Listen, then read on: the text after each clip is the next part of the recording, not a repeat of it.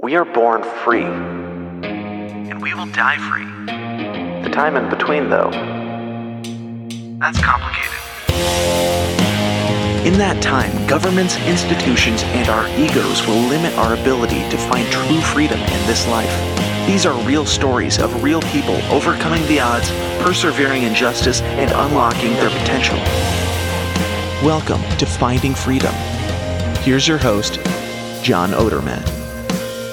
Welcome in to another episode of Finding Freedom right here on the Lions of Liberty podcast. Excited to have you all with me today.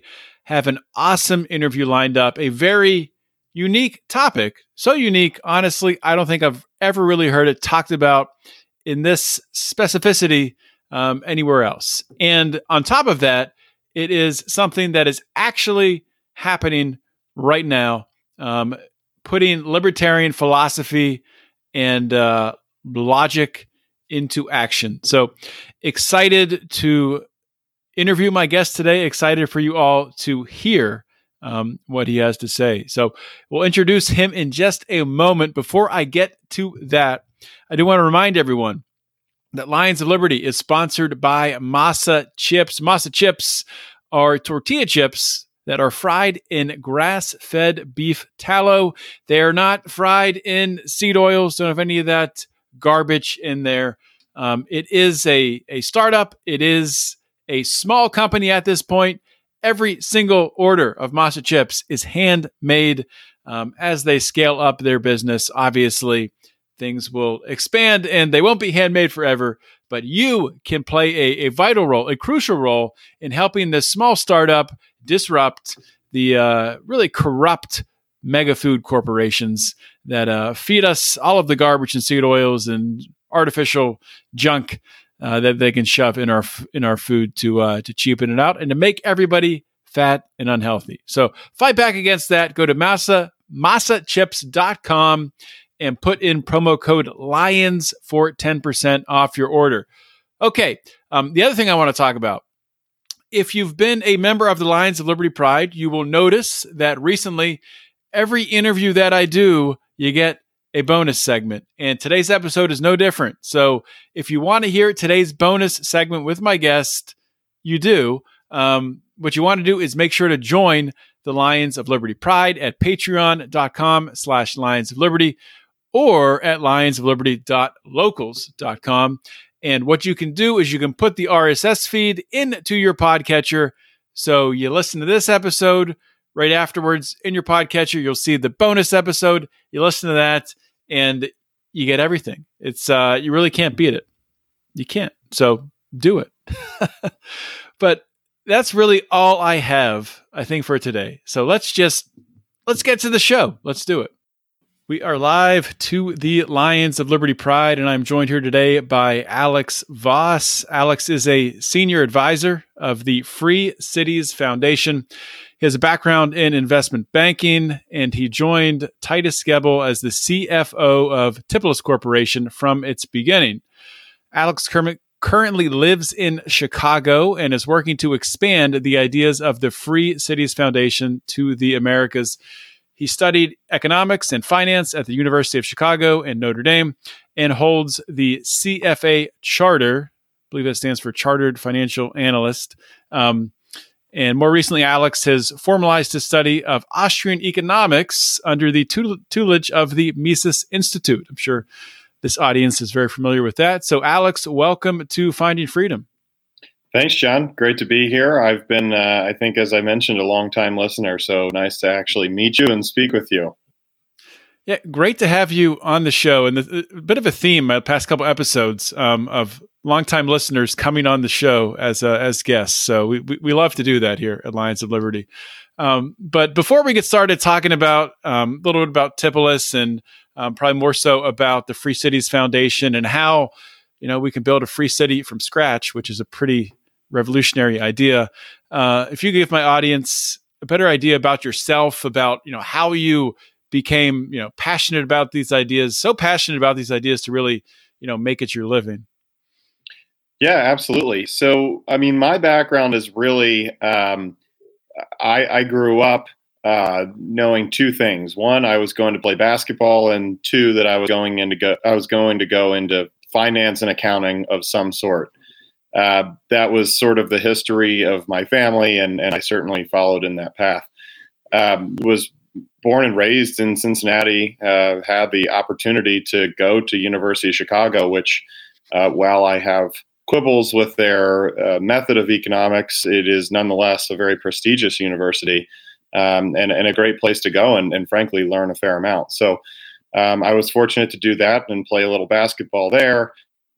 And that led me to studying economics and ultimately going into investment, where I spent the first 7 years of my career in Chicago doing hospital mergers and acquisitions for the most part. I mean, a few other things, but that was really the bulk of it.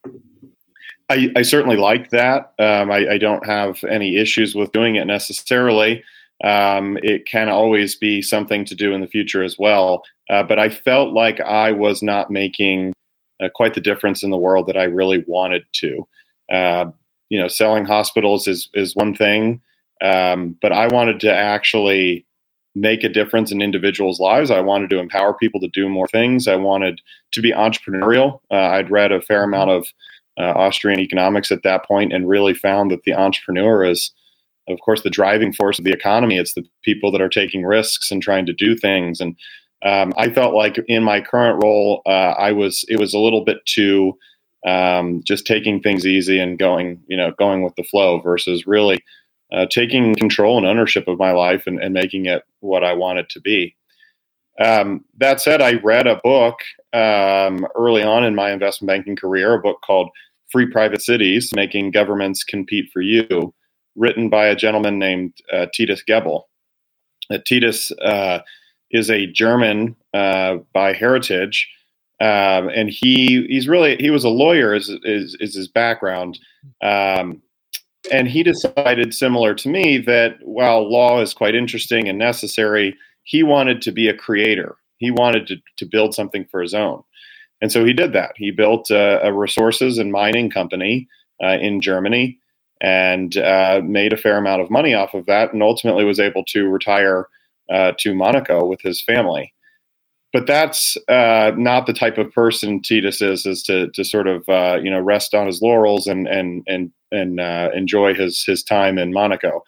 He wanted to have a greater impact on Earth, and so he decided to use his legal analysis along with what he learned from being an entrepreneur and the hassles and the issues and the troubles that they go through to write a book called Free Private Cities, and then to actually start a company trying to do effectively that, build as free, as private of cities as possible. Now, we typically don't market them so much as free private cities. Those can be difficult words in our business, but nonetheless, that is the model, is to sort of have a private law, a privately organized city within a host nation. And so Titus has devoted the rest of his life to that. And I was fortunate to be in communication with him through reading this book and given an opportunity to join him. And since that time, we've certainly grown closer and seem to work quite well together. So we've taken on this joint endeavor together. How incredible is that in this day and age, you can read a book and then reach out and build a relationship with someone and then start working with them. Very cool story there. So you talked a little bit about how, I mean, I don't know how much you can get into this, because we talked pre-show, so some confidentiality, but you can't market them as free private cities. Can you talk at all about how they are, or how you do market them?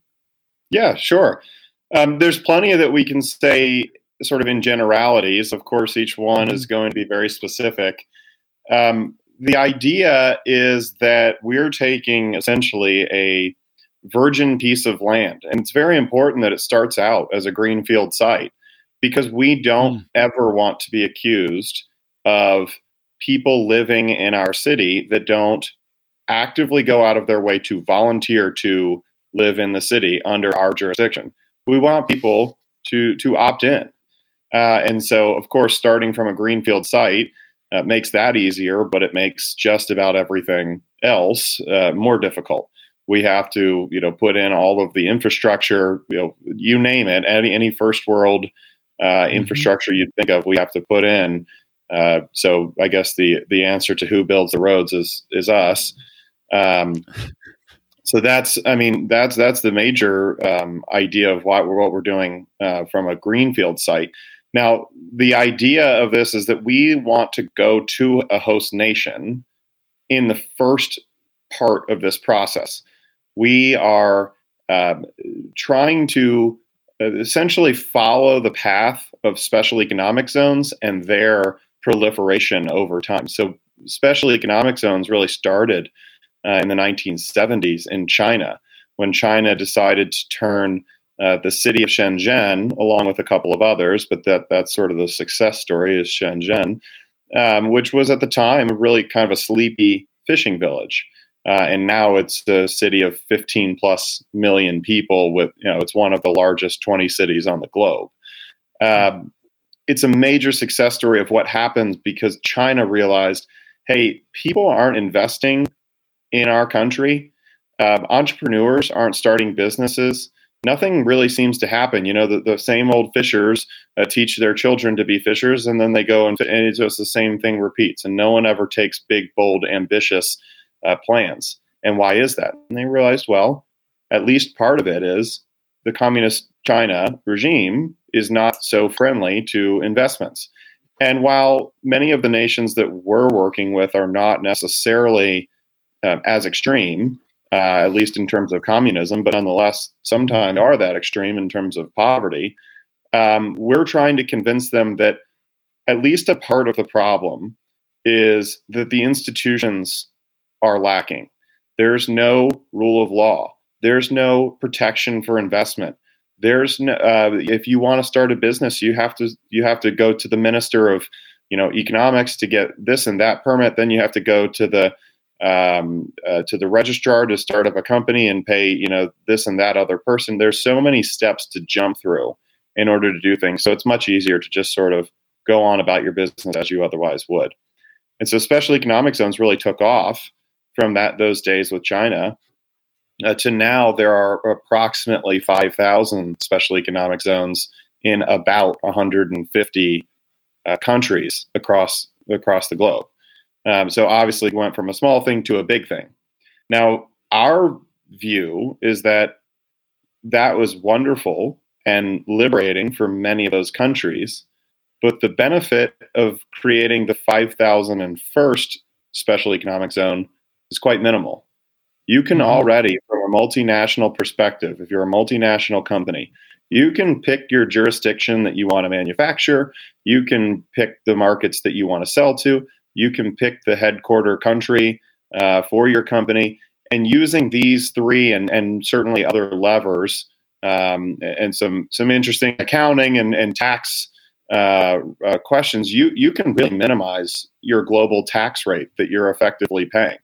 So at this point, special economic zones are not so much, it's not so much of an advantage to just lower the taxes or to help, import, export. Those things are pretty standard. Most multinationals can get those things. What's not so standard is allowing those benefits for the mom and pop store, the little restaurant down the street, the little grocery store, the individual internet entrepreneur, the person who has a new, has the idea to build a new Amazon or something like that. Those people don't quite have the same ability. They're really starting from whatever jurisdiction they happen to be born in for the most part. And so what we're trying to do is really expand those benefits. Someone who chooses to opt into our jurisdiction, we want to provide as business friendly of an environment as possible. And we really think that because we're a for-profit company trying to provide those governance services, we're going to be incented very strongly to make it as easy. At the same time, we don't want any criminal activity, those types of things. We're very, very strongly incented to make sure that it's easy to do business, but that criminals aren't finding it to be a safe haven. So that's more or less the sort of business idea of what we're trying to build. That's extremely fascinating. And you said there's one active project going on right now. Where is that? Yeah, so there is one active project there. It's in Honduras. The Hondurans passed a law a number of years ago. I think it was 2017, called the ZEDE law. It's called the Zones for Economic Development and Employment. And it's not exactly our model, but nonetheless is probably the most advanced jurisdictional change in the globe right now. It would be more adequately described as a sort of public-private partnership where each ZEDE, and there are three of them currently, each ZEDE is sort of a local municipality, but it's really driven for and promoted by a for-profit company who can make money off of, basically administering this these local governance services quite well. So these ZEDEs, they certainly fall underneath the sovereignty of Honduras. As I said, there are three of them. One on the island of Roatán, which is called Prospera. One in a town in the industrial heart of Honduras, a town called Choloma, and that city is called Ciudad Morazán. And then another one in the south of Honduras that we're somewhat less familiar with. They're less interested in really pushing the boundaries of governance and more interested in sort of using their zone as a special economic zone. So we haven't focused there as much. Mm. The two other ones are really quite fascinating, and it shows you already just between the two of them how different for-profit companies can compete to provide governance services, and how that results in a better opportunity to live together with people just between the two of them, and we expect that to proliferate.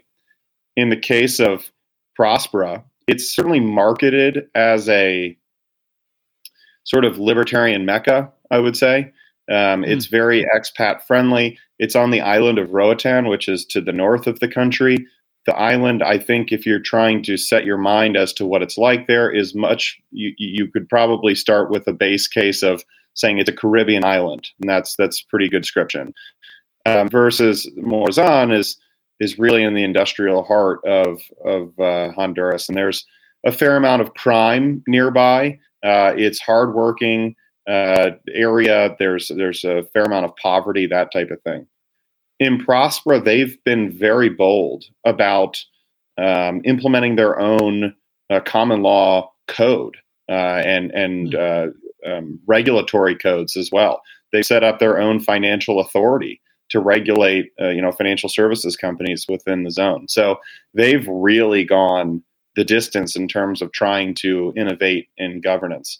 Whereas Morazán has a bit, an equally admirable but somewhat less ambitious goal. And what they're trying to do is really provide a safe and secure environment for manufacturing to work within Ciudad Morazán, give a place for locals to live where they don't have to fear gangs and cartels. It's easy to pay their taxes. They can rent apartments there. I think the going rate is something like $120 per month. I know I pay more than that in Chicago, so it sounds like a decent deal. So that you can just see, and they've really taken a more or less Honduran the Honduran laws, and then just tweaked it where necessary. And so you can see right there. I mean, the idea is for them, Prospera wants to basically remake the entire law that we live under, whereas Morazán is just trying to tweak it here and there where they can make life easier for their particular clientele that they're marketing to. And we expect that to sort of continue to proliferate. People might think in the future it's the best idea to just take Delaware law, or it's best to take Singapore law for this and Australian law for that. You can pick and choose, whatever you think is best, or you can create it on your own. Yeah, it's truly decentralization. I mean, it's similar in a way to what we have in the United States with the 50 states and able to decentralize in that fashion, well, to some degree at least. Yeah. But so can we talk about, let's talk about the Free Cities Foundation and how that fits in and what the mission is with the Free Cities Foundation. Then we can get into, really digging deeper into this idea. Sure. Yeah. So the Free Cities Foundation is a very distinct organization from TIPOLIS. So TIPOLIS is trying to do and build and operate these new free cities, or we'll have some new terms probably to describe them in the near future. What the Free Cities Foundation is while it is distinct, it's really trying to promote this idea of we can have private governance solutions. We can have new territories, new jurisdictions within jurisdictions, and we can find new ways of living together that are really privately organized and privately administered. And so the Free Cities Foundation is really just trying to promote the idea of free private cities. It's a Liechtenstein foundation. The ideas have, I would say, while there's still more proliferation to come in Europe, they have proliferated a bit more than here in the States. Probably that's partly because Titus himself is German and has spent most of his time speaking over there. I would say another part of that is that in Europe, you didn't have as many options. I guess the COVID is a very good example. If the German government said you're locked in your house and you can't go out, you were locked in your house and you just couldn't go out. Versus in the U.S., if you didn't like that, well, then go to Florida or go to wherever, Arizona. There's a bit more of an option. And so I'm sure there are other reasons as well, but those being two of them, these ideas have certainly spread in Europe more than they have in the U.S. And I'm I think, sole American with the U.S. American with the foundation trying to really bring those ideas to America and help people see that, look, America's great in many, many ways. It's phenomenal, but it also could stand to benefit from some of these ideas. And it's sort of, we certainly admire Michael Bolden and the 10th Amendment Center and what they're doing. Ours is obviously less constitutionally driven, but nonetheless the same sort of promoting new jurisdictions that people do things, opt in and do things as they wish, and we don't have to have one sort of top-down rule that everyone has to always live by. So on the website, you talk about different terms like intentional communities, prosperity zones, and free private cities. Can you talk about what those terms mean? Sure. Yeah. So the idea from the foundation is really initially this foundation in its first about 5 years of existence, it was called the Free Private Cities Foundation. And the idea was to really promote just free private cities, this model where it's not sovereign, but effectively 100% autonomous territory within a host nation.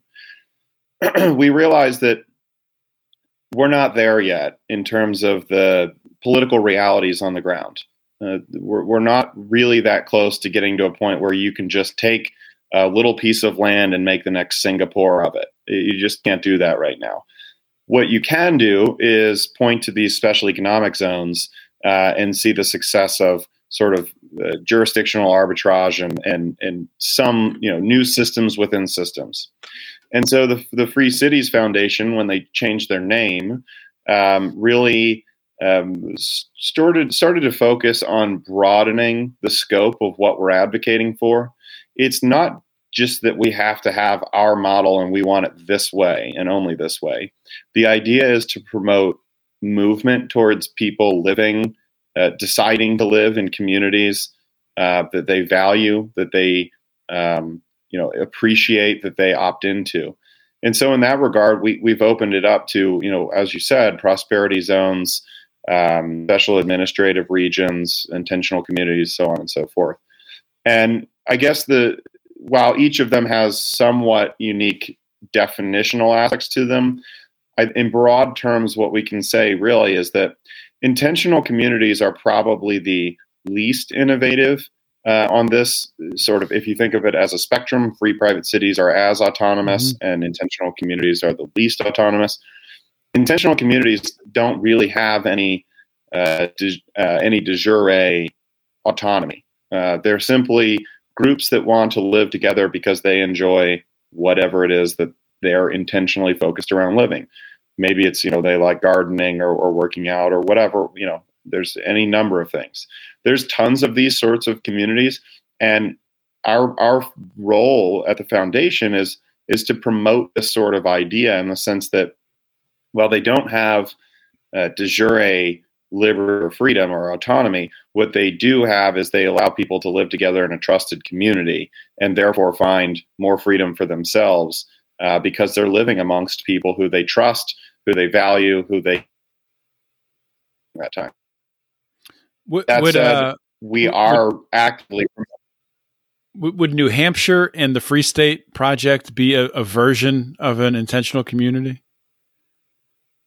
Yeah, I would say that's true, and they're even bordering on something more, considering they have had such success in getting people elective and then change in the government. So while they are not autonomous from the United States government, some sense that you absolutely could make that argument, but it doesn't have to be that big of a scale. It could just be 15 people that you and some of your close friends move out to whatever, a suburb, because you like the bike trail there and you want to go on weekly bike ride thing. It can be as simple as that. The idea is to get people actively thinking about moving to jurisdictions that treat them right, whether that is legally or whether that's just treating them right through connecting them with the people that they'd like to be connected with. So that's sort of the least autonomous end. Free private cities is the most autonomous end, and then most of the other categories really fall somewhere in between.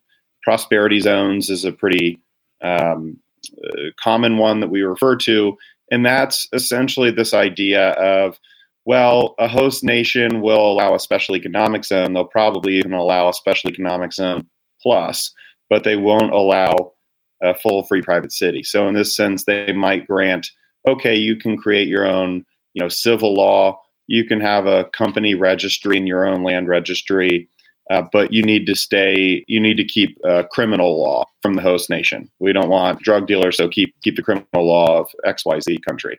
And so it's just sort of a give and take on, and it's admittedly a gray area as to where you categorize each of these.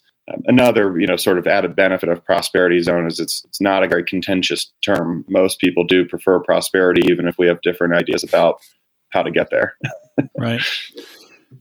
Yeah, that's a very, very marketable term, prosperity. So now, is within the United States, you talked a little bit about politically, how that we're not necessarily very close to being able to build up, a greenfield free private city in the U.S. or probably a lot of places where most places we're not close to it. So, what types of restrictions or constraints are currently preventing that you think could be changed to be able to make this more of a reality in the future? Do you mean in the U.S. or just anywhere? Let's just say in the U.S. for now, and then maybe we can go to an area that you think is maybe close that has some restrictions that could be lifted. Sure. Well, the choice that we've made in this model is really to go the route of asking for permission. I am fully aware that that's not always the best method. And many times, especially with entrepreneurship, asking for forgiveness is much better. Nonetheless, because we are talking about not just starting an Uber and then it's easy to very quickly show the benefits of that and regulators can't really shut it down because then they look like the bad guy. We're talking about a much grander and bigger idea, one that quite literally people have fought civil wars over in the past, is over authority and autonomy. We think that it's very important to get agreement beforehand. It's just the nature of the beast. So in that sense, it really comes down to whether or not you're able to get in the room and speak with people who, you know, have these ideas and or are willing to listen to these ideas and be convinced. In the U.S., it's a bit of a problem, not just because, you know, it's Joe Biden and the Democrats in charge right now. That's probably prohibitive on its own, but because the United States doesn't really need what we're doing as bad as other places. They're not struggling for investment the way many other countries around the world are. They're not struggling for entrepreneurs to come here. We have, you know, more people want to come here than we're willing to let in. So it's not so much of a problem that, you know, we can solve necessarily from a United States perspective. There are things you can do on the state level, and I'd say the Free State Project is doing many of them, and we are we discuss with them regularly ways we can work together and try to promote this. We also talk with the 10th Amendment Center folks as well, because it's the same sort of idea. It's how can you decentralize things so that more decisions are made locally. And with decisions being made locally, you not only have more influence, but you also have the ability to get in the room and convince more people that these ideas could be good. The odds of me going up to Capitol Hill and convincing them of some sort of privatized governance might as well be zero. But you very well could convince a mayor, and we've talked with some, that, hey, why don't we try privatize everything here? You know, and we could even privatize the entire jurisdiction itself, potentially. That said, you're still under the sovereignty of the state if you're a local jurisdiction, and you're still under the sovereignty of the federal government. So the challenge really is getting in the room with the right decision makers. In our capacity, the decentralization of America makes the opportunities to do something on the state level greater, but the total size of the United States and the chances that we'd be able to get a hold of anyone, as well as convince them and then actually have it go through, is effectively zero. But that's not the case with many countries. Well, let's pause there, because I want to stick with the United States for a minute, because I totally agree with you. The incentive is not there right now, I don't think. I think people are still very comfortable.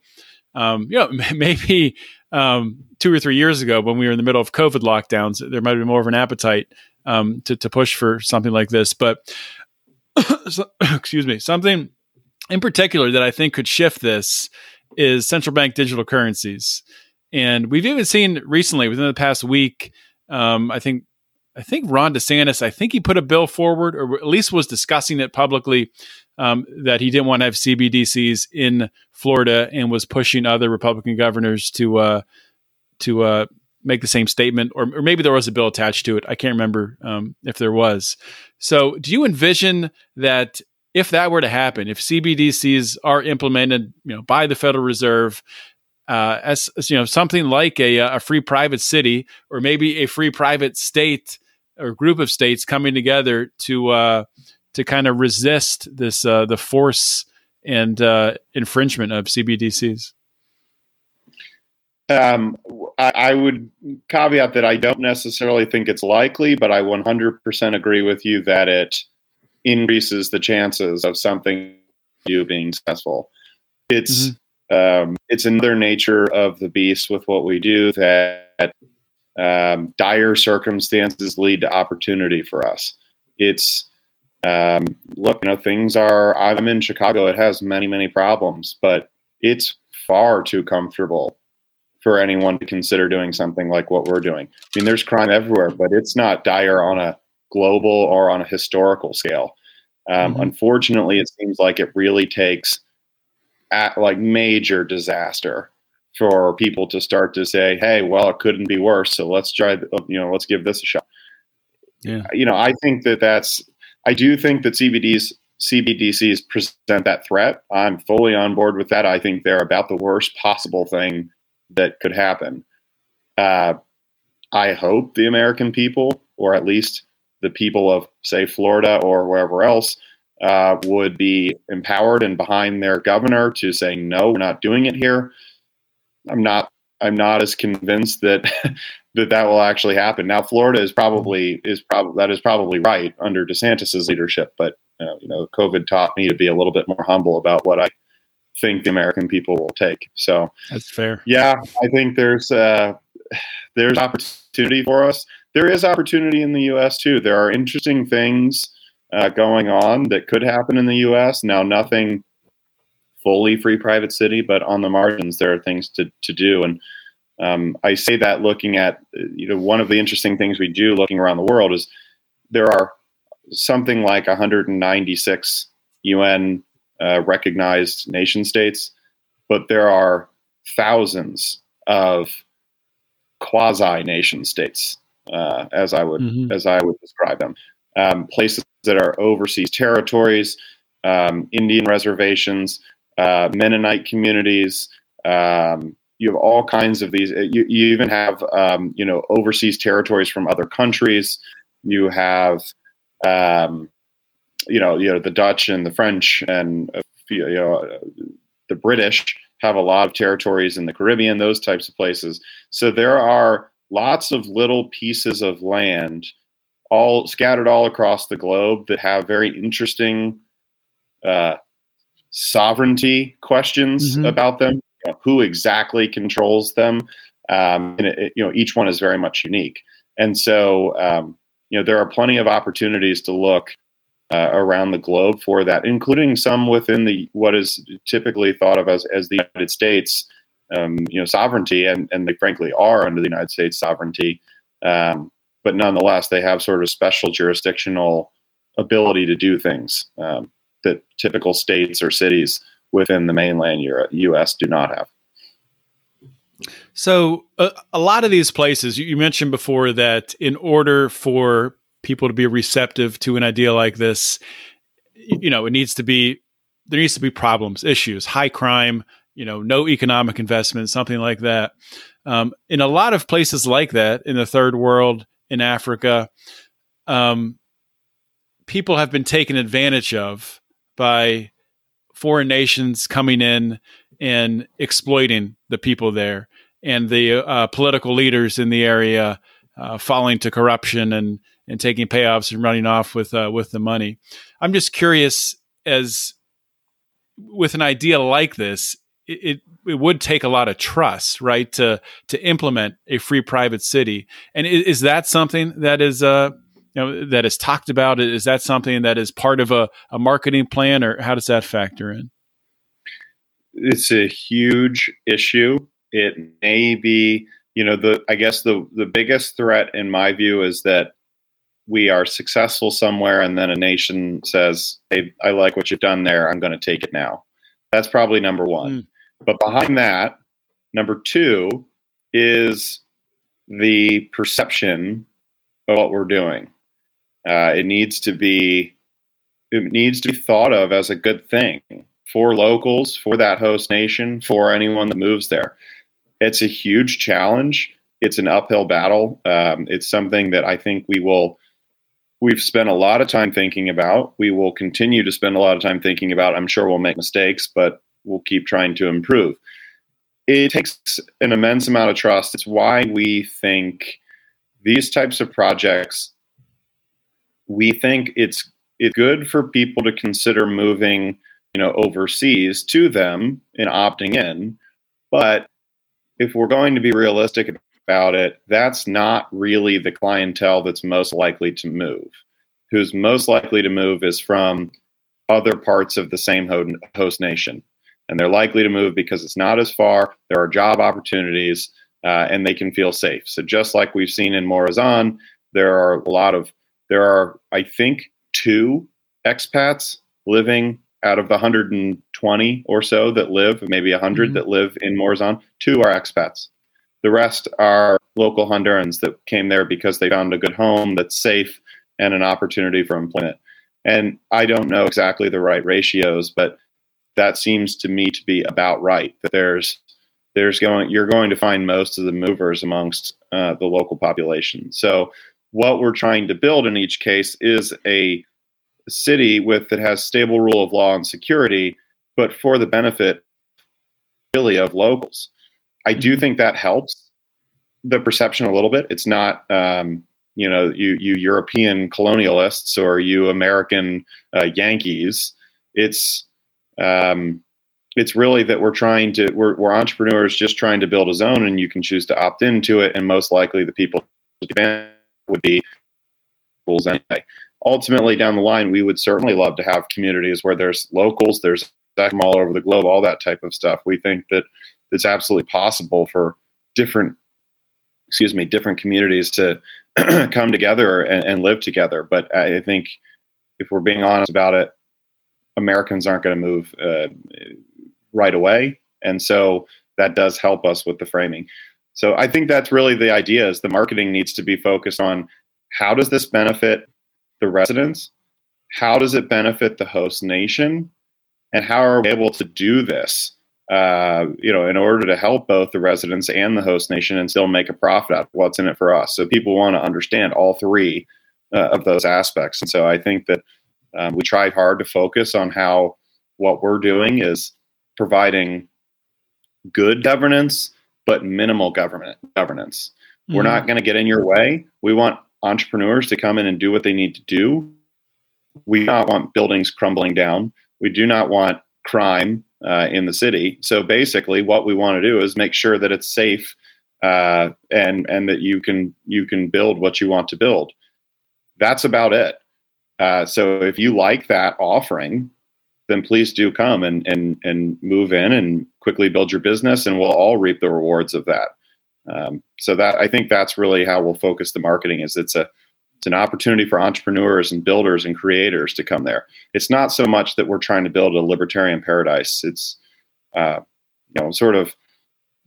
am libertarian myself, but the idea is to build a community for people, reasonable people, to come together and live together. It's not to build a libertarian mecca. Libertarian paradise cannot exist in reality, really. But, yep. So let's talk about funding and opting in. So if people decide to move to one of these areas, maybe starting with locals first, what do they need to do? I mean, are they signing a contract? Are they, paying in a certain fee? Do they have to, pay every year, or how does that part of it work? Yeah. So while every one of these will be somewhat unique because it has to conform to the needs of the host nation, the idea and what we've sort of have on the table in terms of negotiations that are ongoing is situations where the private operator buys up, like I said earlier, virgin land, and they develop all the infrastructure for it. That operator can then decide to do with that land what he wants. He can sell pieces of land, he can rent it out, he can lease it out to businesses, those types of things. In our particular model, it would probably be a mixture of all three. Obviously, selling land early on, the sort of economic or the business plan side of this is that we buy land in a relatively cheap area. And it's cheap for two reasons. One is because typically it's undeveloped, and two, it's in a less than optimal jurisdictional environment, no rule of law or crime, whatever the problem is. We then build it up with the investment and not just the physical infrastructure, but sort of the operating infrastructure, the jurisdiction, the legal codes of the city also improved. And we think that there's a massive, potentially hundreds of times return on land if you can change it from being both undeveloped and in bad jurisdiction to being developed and in good jurisdiction. So that's sort of how the real estate model works. And then you can think in your own head, and I'm not sure I have the exact answers of, well, if you sell more land early on, that helps cash flow from a building the city perspective, but you're selling it at a reduced, you're not selling it at its most appreciated level, versus hanging on to it longer, and you have to somehow come up with the financing to develop the city, which is not cheap, but you can sell it later on after it's appreciated however many times. So that's sort of the major real estate aspect of the business plan. The other, the second major part of the business plan is that we intend to not have taxes effectively in any of these cities. What we'd rather have is, if you'd like to move to the city, or you'd like to become an e-resident, or you'd like to become, you know, in some way involved in the city, you sign an actual contract with our company, the operator of the city. And that contract lays out exactly what will happen. It will say, you know, I, John Odermatt, will pay whatever, $5,000 per year, or, you know, $150 per month, whatever it ends up being. And in return, I agree to abide by, you know, these rules of living together, which are basic. And, you know, the service company, TIPOLIS, or one of our subsidiaries, agrees to, you know, provide me with dispute resolution and security. You know, it's very, very clear exactly who's getting what and how much you're paying for it, and it can be unilaterally changed by either you or us. And so we really think that that is one of the ways that you you pin down a governance provider. You know, you opt in, you say, this is what the contract says. Fortunately, now with what happens in the U.S. and the West at large, and has frankly always happened in other countries, is that they just unilaterally change it whenever they want. You know, we think the tax rates are too low, so we're going to increase it. We, you know, think that you should pay more fees, so you now have to buy a business license to do this thing, whatever. So we want to get rid of that by just having this contract in place. And so that's essentially all you'd have to do, is you'd have to somehow get in touch with us, which whenever one of these cities is set up. And if you're interested, you can check out Prospera's website. I can pull that up for you, and you can put it in the show notes. But if you go right to their website, they have ability to say, hey, I'd like to move here, or I'd like to become a resident, or that type of thing. And I suspect it will be similar for just about all of our other projects too. There's a very easy way to just say, hey, I'm interested. How do I do it? And it'd walk you through. So that's really the sort of business model of it. You don't have to, you know, you we're not, of course, responsible for figuring out, you know, your moving situation necessarily. But in terms of becoming a resident, it should be very simple to do, probably done online. Yeah, easy peasy. It's pretty amazing. So I do one more question, and then I want to get to the bonus show where we'll have about, you know, a couple more questions, maybe another 10, 15 minutes. But you know, there's so many different directions we could go here. I could ask you, we could talk for hours. But I mean, you do this for a living. You're in it every day. What have I missed asking you about that you think is like really important for people to understand, a key takeaway, or, you know, something that I totally missed asking you about? Well, I don't think you missed asking me about anything in particular. One thing I think that's really interesting to note about this, I'm not sure I have a solution, but I think it's something that we, as people who want to find freedom, we need to realize that, frankly, that sounds good to a lot of people in spirit, and it's simply not followed by the right action. Now, the right action is not always, hey, let me move to this new, you know, venture city in, you know, some new place. I'm not necessarily suggesting that, but it's been very interesting how many people are actively supporting us, and yet the conversion ratio of people that would actually then move is very, very, very low. And I get that. I think that that is, it is probably appropriate. There are many, many amenities to living in the United States. The U.S. government is not one of them, but many other good things that come about. And you have family and you have friends and all that kind of stuff. I do get that. I think it's one of those things we need to be in our community, and as people that are advocating for people to find more freedom, is to be a bit more holistic in considering why people do exactly what they do. It's not, you know, people aren't going to move to our city just to lower their taxes. They're just not going to. They will move because it creates a community in which they feel comfortable living. The lower taxes or just having fees is certainly a benefit, but they want to move to a community that they feel home and at comfort with. They're willing to pay something to live in an environment that's probably appropriate. There are communal services. Now, I don't think they need to be provided by governments, but there are communal services that need to be provided for, so people are willing to pay them. But I think it's just a challenge that we will have going forward for our business. And I think it's a good thing for people to keep in mind, even as your own self. If you're sitting here listening to this and you're thinking, well, I've thought for so long about doing this or that business. Well, just give it a shot. I mean, you really got it. You really got to just get up and give it a shot. And who knows? These cities might not work in the short run. That's absolutely possible. There are immense challenges to it, but people of action are the ones that are creating and building freedom, not just for themselves, but for everyone.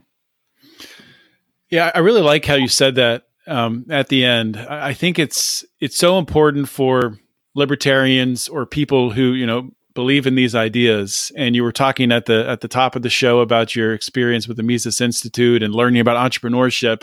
And I've always been kind of surprised that more libertarian-leaning people, more Austrian economists, do not become entrepreneurs. A lot of them just kind of sit on the sidelines and critique everything that's happening, which never really made sense to me.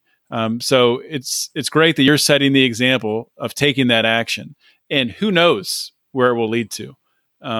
It could work out. It could be, transform, different areas around the world, which would be completely amazing to watch. Or it could lead to another idea, and it could lead to another venture. Who knows where it will go? But before I let you go here, before we get into the bonus show, Alex, can you give your plugs, let people know where they can find all about TIPOLIS, where they can find about Free Cities Foundation, and anything else that you're working on in your social media? Yep, absolutely. So you can follow me on Twitter at AD12. And then you can TIPOLIS as a website, TIPOLIS.com. Currently, it doesn't have much in the way there. We should be rolling out with a bit more information, and maybe check back there. What's going to be more interesting for you is if you go to the Free Cities Foundation website, that can be found free-cities.org. That should have a lot of information about what we advocate for, various projects that people are working on around the world, how you might get involved. There's a blog there that you can read. The last thing you might check out is a website called lifetimeliberty.com. This is the website for our conference that we hold annually. It was in Prague last year. It will be in Prague again this year, so I know a bit further away to go for most Americans. But the focus of the conference is somewhat different than other libertarian conferences. It's, as the title suggests, it's called Liberty in Our Lifetime. It's really focused on what are the projects, what are the people, what are the tools that people are using right now to find freedom.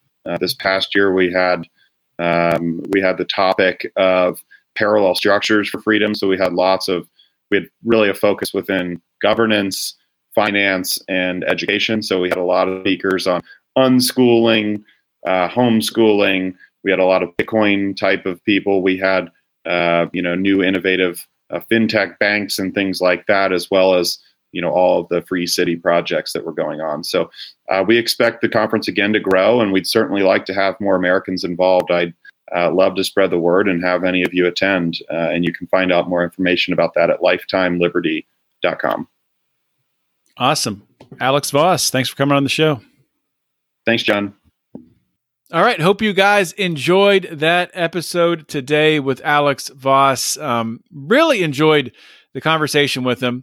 Enjoyed the bonus segment too. So hopefully, if you haven't listened yet, hopefully you will be listening. Hopefully you will be joining the Lions of Liberty Pride if you need to get access to that. And I'll just go back and say this again, because it seems like, so many of my guests that I have on recently, these are people, we're not talking freedom philosophy. We're not talking libertarian philosophy. We're not talking hypotheticals. I'm talking to people who are taking action, who have boots on the ground, who are disrupting the current models that we have, from everything from, the food that we eat, and some of my recent guests, to how we live in cities and how we live in communities with each other.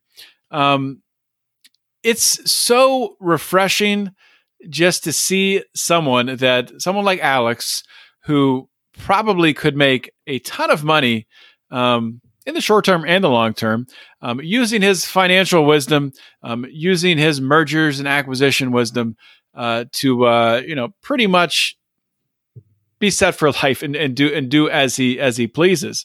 But as he said, he wants to make a difference in people's lives, and someone who has the skill set that he has to be able to team up and do this with these projects.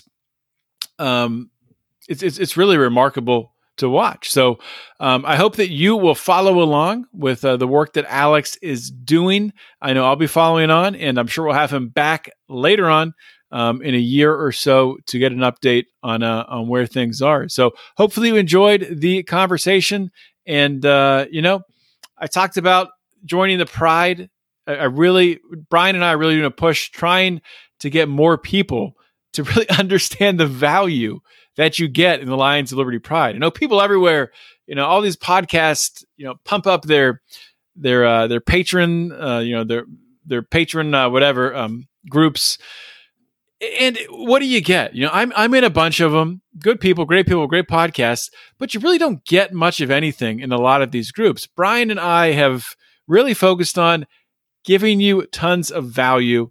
I mean, you're going to get Brian's rants every Monday through Friday, essentially, unless something goes awry in Brian's life, which does from time to time.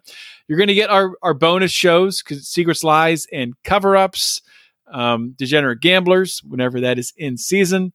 And you're going to get bonus segments with all of my guests. Plus, you can watch live on Facebook, and we are going to be expanding soon to another platform, to yet be determined, to better engage with our friends and Pride members. Facebook just kind of sucks with groups. It's hard to even get any engagement on videos or posts, or you don't see stuff, doesn't pop up in your feed. So probably we'll keep Facebook for now at least, but probably we'll be opening up a couple, or at least one other option, maybe Discord, maybe focus more on that. Not set in stone, but we're kind of thinking of ideas that we can engage better with all of the listeners out there, the Pride members. So more to come on that. So hope you enjoyed the show.